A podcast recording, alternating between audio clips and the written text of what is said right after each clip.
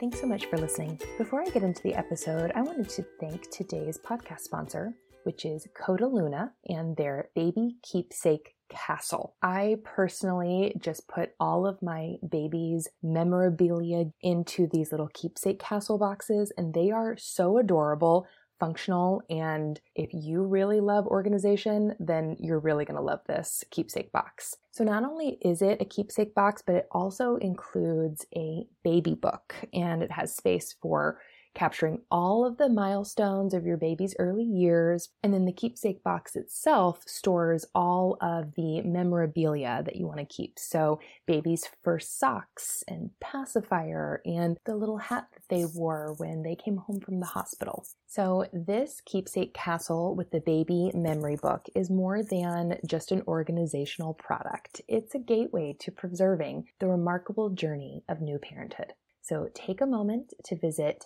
keepsakecastle.com today and embark on creating a lasting legacy of love and nostalgia.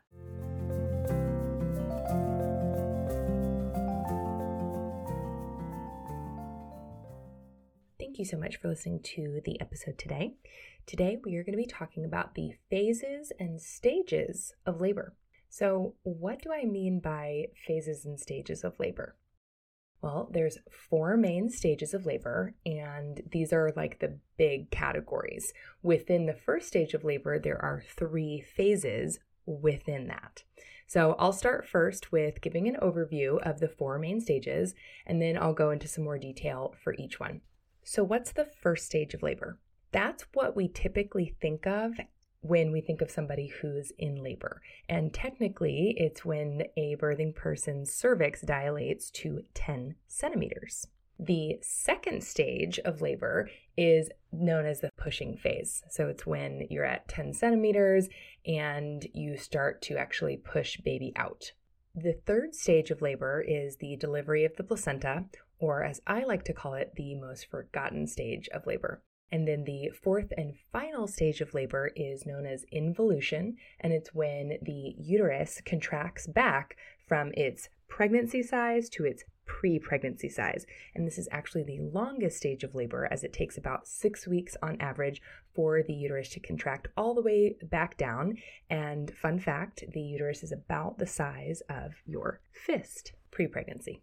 Okay, so let's get into a little bit more detail about each of the stages. So we'll talk about the first stage first, and this stage actually has three phases within it. So the first phase of the first stage of labor is known as early labor.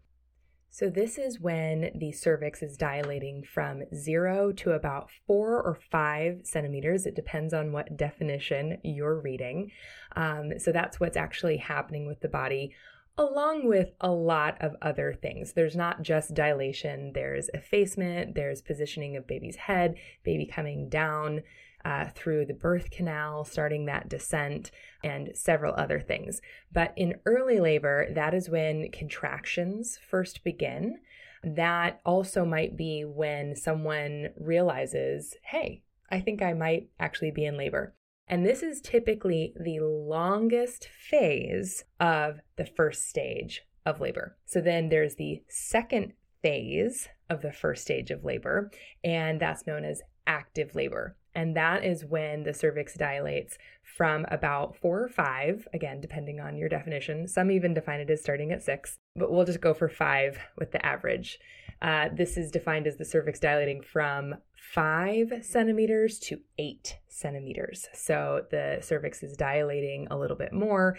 And this is typically when contractions get more intense, usually come more frequently, and the duration of the contractions uh, a little bit longer. So during this second phase of the first stage of labor, a contraction on average will last about 60 seconds. That's an average.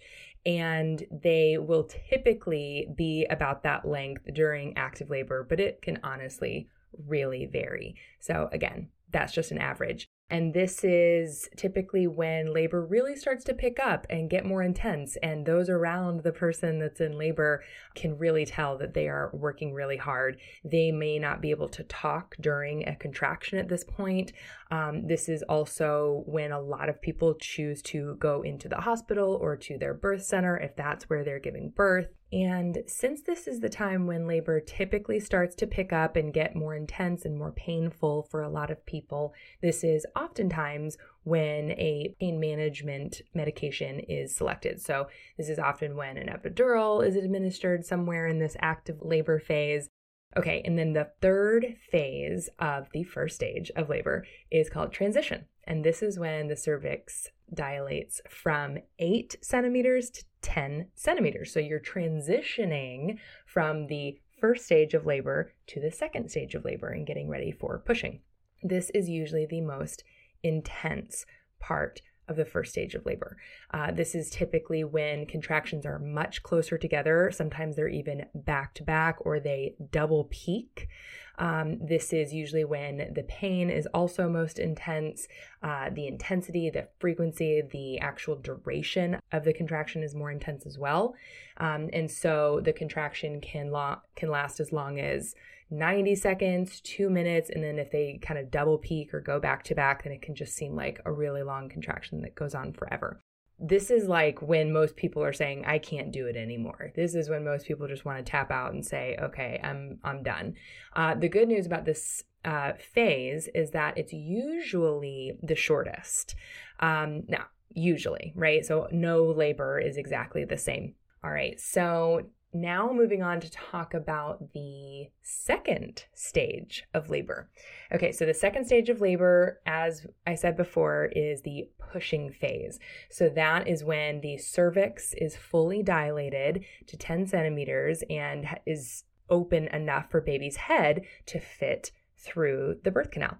But it's not just the cervix that needs to be fully dilated for baby to descend. Um, it has to be fully effaced. And so, effacement is when the cervix essentially thins out. The, thir- the cervix is usually long and thick and hard before labor starts. And as labor progresses, it will thin out. So, it will become a lot shorter and a lot thinner. Again, it makes room for baby's head to fit through. And then baby's positioning also makes a huge difference in how they descend, how quickly they descend, how easily they can make it out of the birth canal and be born. And I'm talking a lot about head descending, and that is one type of a normal way for a baby to be born. But some babies can be born breech. Oftentimes, babies who are in the breech position, um, a lot of times they will be born via cesarean section, but it doesn't always have to be that way. So, there are babies that are born vaginally via breech delivery. Uh, so, during the pushing phase, this can last anywhere from one minute to three or four hours. It really depends. On average, first time moms first time people giving birth will take a little bit longer during the pushing phase than those who have already had a baby or given birth. But again, this is just an average, so it it really just depends um, per person. And then, after baby has been pushed out, they are born, they are here earthside, they will still be attached to their mother's body by way of the umbilical cord the baby's umbilical cord is attached to their placenta. So the third stage of labor is the delivery of the placenta. And that can happen anywhere from a couple minutes after baby's born up to about 30 minutes after baby's born. Um, if the placenta is still attached after around 30 minutes, depending on your provider, their protocol, where you're giving birth, um, they will typically step in with some type of intervention to encourage the placenta to then detach and be delivered. And this is just to prevent any hemorrhaging, any complications, and just to keep mom healthy. And so there are different types of interventions that can be done. A common one is to give a dose of Pitocin because Pitocin is synthetic oxytocin. And oxytocin or synthetic oxytocin causes the uterus to contract. And that is what not only pushes baby out and allows baby to be born, but it also will contract all of the blood vessels in the uterus that cl- need to clamp off in order for the placenta to detach and then be able to be delivered. And so I said in the beginning that this is often the most forgotten part of delivery. I've even heard parents say after baby was born, then the doctor said, okay, you know, kind of give a little, a, a light little push there. And both the mom and dad or whoever's in the room is like, wait, what do we, why are we doing that? The baby's already here. Like, I don't understand why we're still pushing. It's like, because the placenta needs to be born. So um, that's the third stage of labor. So then, once the placenta is delivered, then comes the fourth and final stage of labor. And this is the longest. So it's called involution, and it's when the uterus contracts back from its giant, large, large enough size for a baby to live in, and it will contract all the way back down to its pre pregnancy size. This takes on average about six weeks. So it starts the moment that the placenta is delivered, and it will continue on for weeks and weeks afterwards. And that is the reason why most people bleed for several weeks after they have a baby. It's called lochia flow, and it is getting rid of all of the excess blood, tissue, fluid that was in the uterus during the pregnancy. So, all of that is going to be discharged and eliminated from the uterus while the uterus continues to contract back down to get back to its pre pregnancy size. Um, and this is also one of the reasons why, if you nurse your baby, breastfeed your baby just in the days and weeks after birth, you will often feel many small contractions. Uh, if you've had more than one baby, they might not feel so many or small. They might feel like, whoa, why am I having contractions?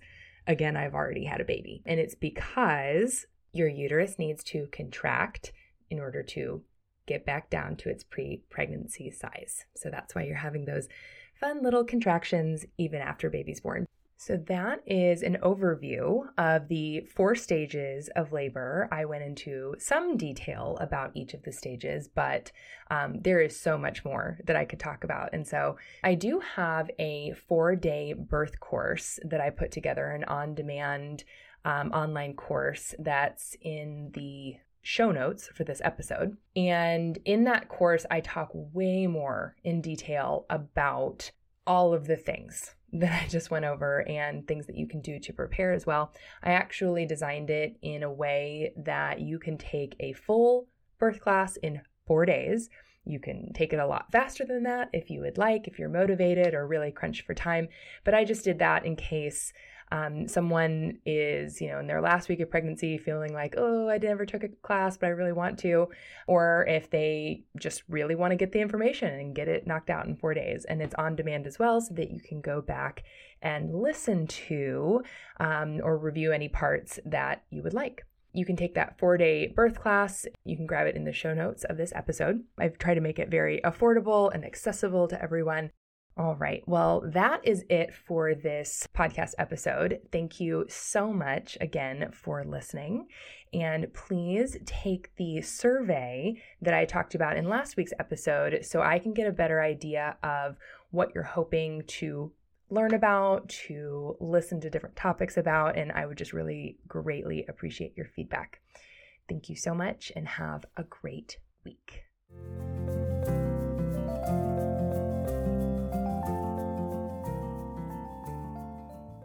Thank you so much for listening to the show today. If you liked the episode and would like to hear more, please follow Finding Your Village wherever you listen to your podcasts.